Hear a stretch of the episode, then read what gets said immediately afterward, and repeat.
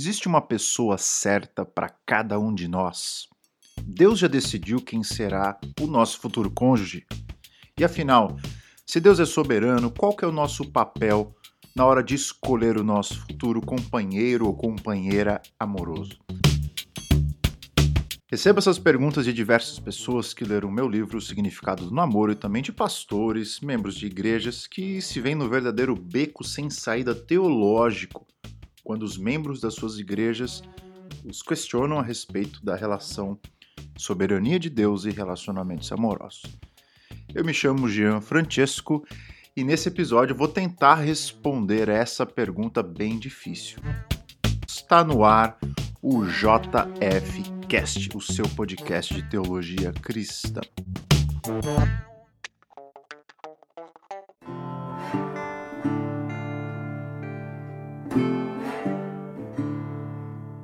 Afinal, existe pessoa certa sim ou não? Olha, a resposta mais direta é não. Desde que por pessoa certa você esteja pensando em alguém que se ajuste perfeitamente a você. Os conceitos, por exemplo, de alma gêmea, metade da laranja, cara metade. Essas são ideias que não têm nada a ver com a cosmovisão cristã, com as escrituras, mas estão enraizadas no platonismo grego, uma espécie de romantismo que não tem nada a ver com a gente.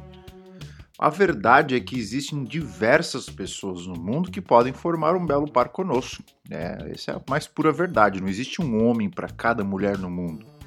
Isso é uma questão de realismo, também é uma questão de matemática. Ao invés de perder o seu tempo, então, em busca de uma alma gêmea que não existe, a gente poderia ser um pouco mais pé no chão e escolher uma pessoa com os mínimos requisitos bíblicos e amar essa pessoa até o fim da vida. Sabe por quê, gente? O que sustenta uma relação não é uma compatibilidade mágica, misteriosa, mas é justamente o fato da gente assumir a responsabilidade de sermos fiéis e amarmos um ao outro apesar das nossas diferenças. Portanto, evita essas dores de cabeça aí de pensar quem poderia ser a pessoa certa para você e começa a trabalhar no seu caráter. Prepara a si mesmo, isso mesmo, para ser alguém melhor para o outro. Sabe o que eu acho? Em muitos casos, a pessoa com quem você irá passar o resto da vida, ela está mais perto do que você imagina, e foi exatamente o que aconteceu comigo. Conheci a Gesier na mesma igreja e não precisei viajar o mundo para descobrir a pessoa que formaria um belo par comigo.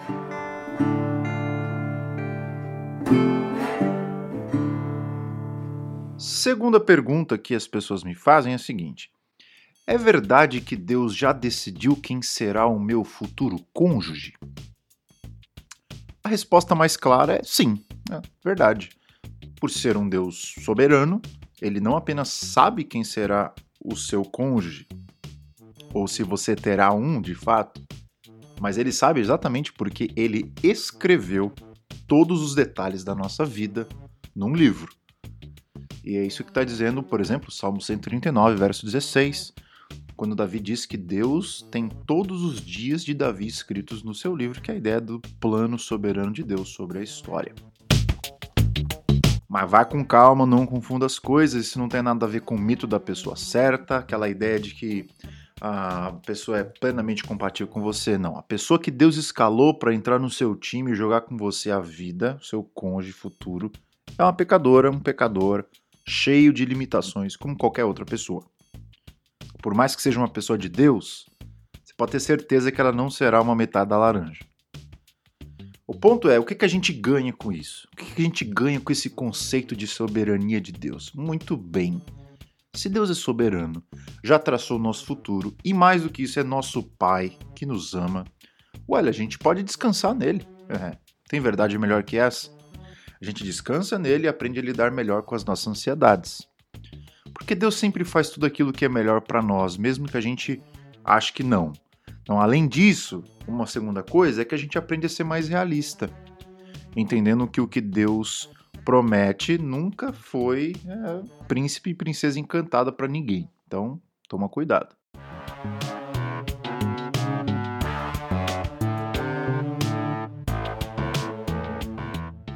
Outra pergunta que é muito importante a gente pensar é a seguinte: se Deus é soberano, qual que é a nossa responsabilidade então? Deus escreveu nossa história, Deus tem os planos dele, que são misteriosos para nós, a gente só descobre quando as coisas são reveladas na história. Bom, o fato de Deus já ter planejado quem será o nosso futuro cônjuge e todas as outras coisas não anula nossa responsabilidade no processo da vida. De acordo com as Escrituras, Deus planeja tanto os fins quanto os meios. O fim, para você ter uma ideia, é o resultado final. É aquela ação concretizada, nosso futuro. Isso é a vontade perfeita de Deus se realizando. Os meios são as nossas vontades. Isto é, o trajeto que nós fazemos para chegar até esse fim. Então, atenção, as duas coisas na escritura, elas não são dicotomizadas, elas não estão separadas. As duas coisas sempre andam juntas. Por quê? Porque Deus chega até os seus objetivos trabalhando com sabedoria as nossas escolhas. Por exemplo, Deus não apenas decidiu quem seria minha esposa, que é o fim. Ele também decidiu como eu iniciaria meu relacionamento com ela, que são os meios, a, a maneira como eu abordei, a maneira com que eu usei as minhas palavras, onde eu levei ela para jantar, por exemplo. Então, enquanto eu orava, refletia e finalmente decidi me relacionar com ela, Deus já estava ao mesmo tempo nos direcionando para esse fim soberano que ele já tinha estabelecido. Por isso, gente, é errado usar a soberania de Deus como justificativa para a falta de coragem de atitude. Entendeu?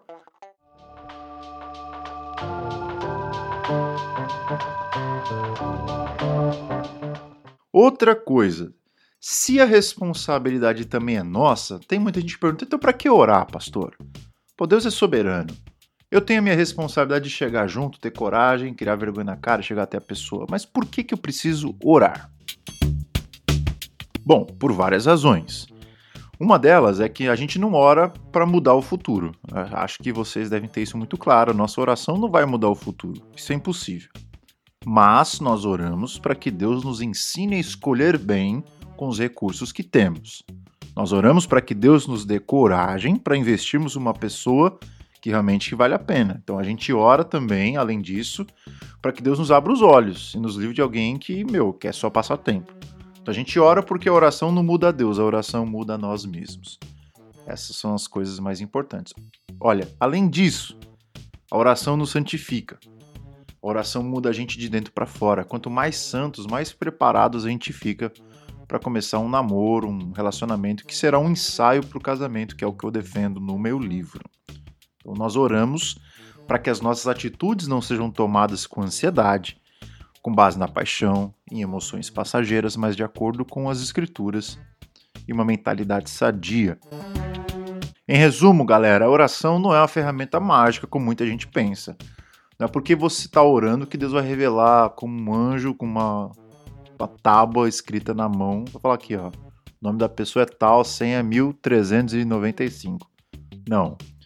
Deus não vai revelar assim para você, não. Ele vai te dar sabedoria, vai te santificar e vai te nortear para escolher uma pessoa com a qual você vai sentir em paz e ao mesmo tempo que você sabe que é dele. Então você vai ficar em segurança.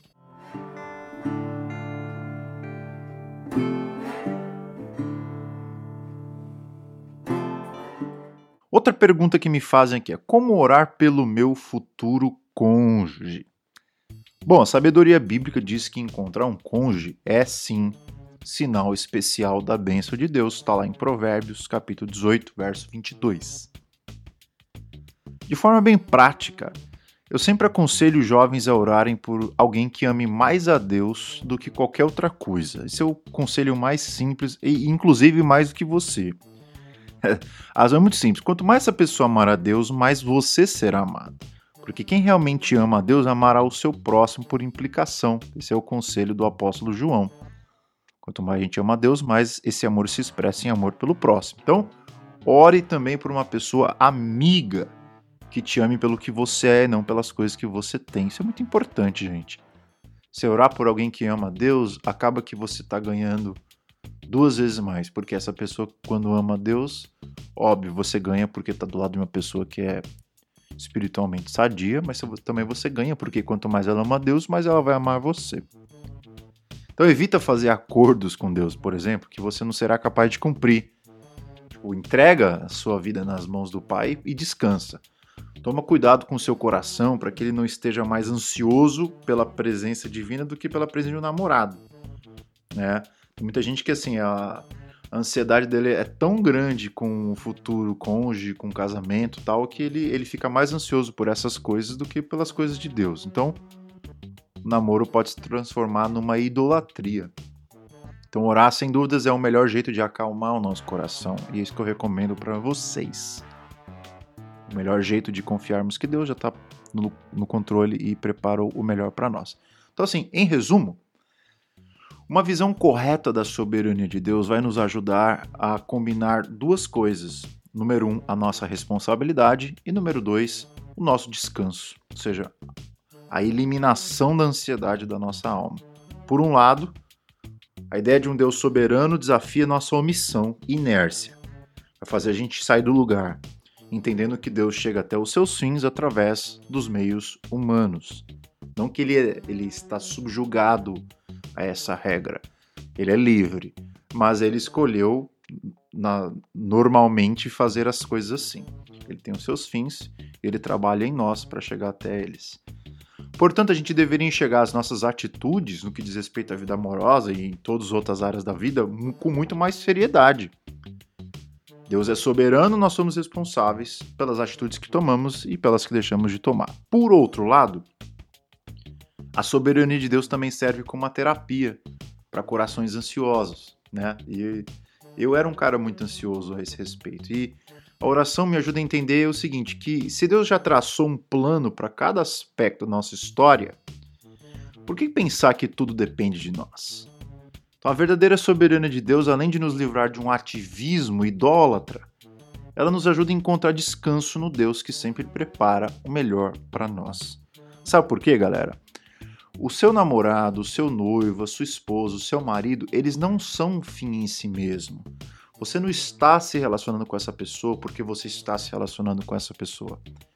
As pessoas ao nosso redor, elas são meios para a gente encontrar o nosso gozo, a nossa alegria, o nosso prazer maior em Deus.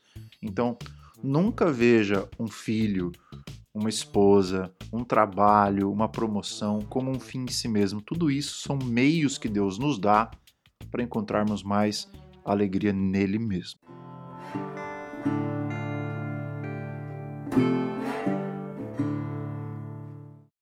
Então, um conselho, galera. Você tá solteiro aí, em busca de um amor verdadeiro? Meu conselho é seja responsável, trabalhe e faça aquilo que está à sua disposição em relação ao seu futuro amoroso. Porém, não se esqueça que nosso Pai é um Deus soberano que te ama e que já tem a história detalhada na mão dele.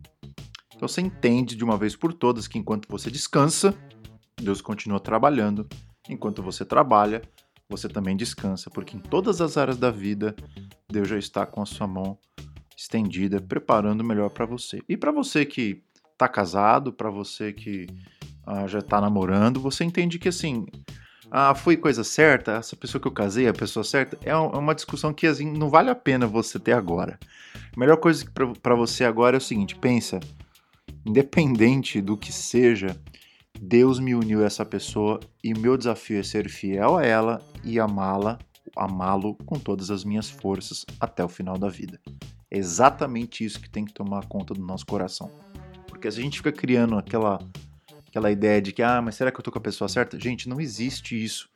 Pessoa certa, entre aspas, é aquela que você está agora, que você ama, que ama a Deus e que faz você se aproximar de Cristo. Então, essa é a palavra-chave sobre esse assunto.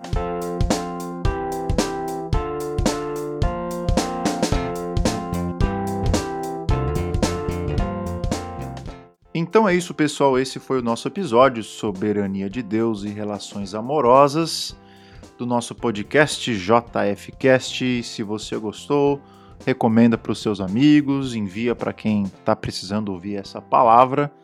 E você também, se quiser mais alguns temas que a gente fale aqui, deixa um comentário para nós, deixa uma mensagem. Eu estou nas redes sociais, Instagram, Facebook, YouTube. Você me encontra facilmente por lá. Se quiser mais informações, como você pode entrar em contato comigo, é só ir lá que a gente vai ter o maior prazer de responder. Temos também um canal de teologia, um canal de casais, então tem muita informação, muito conteúdo de graça para você aí. E tem um curso também para casais que minha esposa e eu fizemos com o maior carinho, que tenho certeza que vai ajudar você que está noivo, que está casado, a entender qual é o check-up, qual é o checklist necessário para você ter o melhor, desfrutar o melhor do seu relacionamento, tá bom? Ficamos por aqui. Que Jesus te abençoe profundamente. Um abraço. Tchau.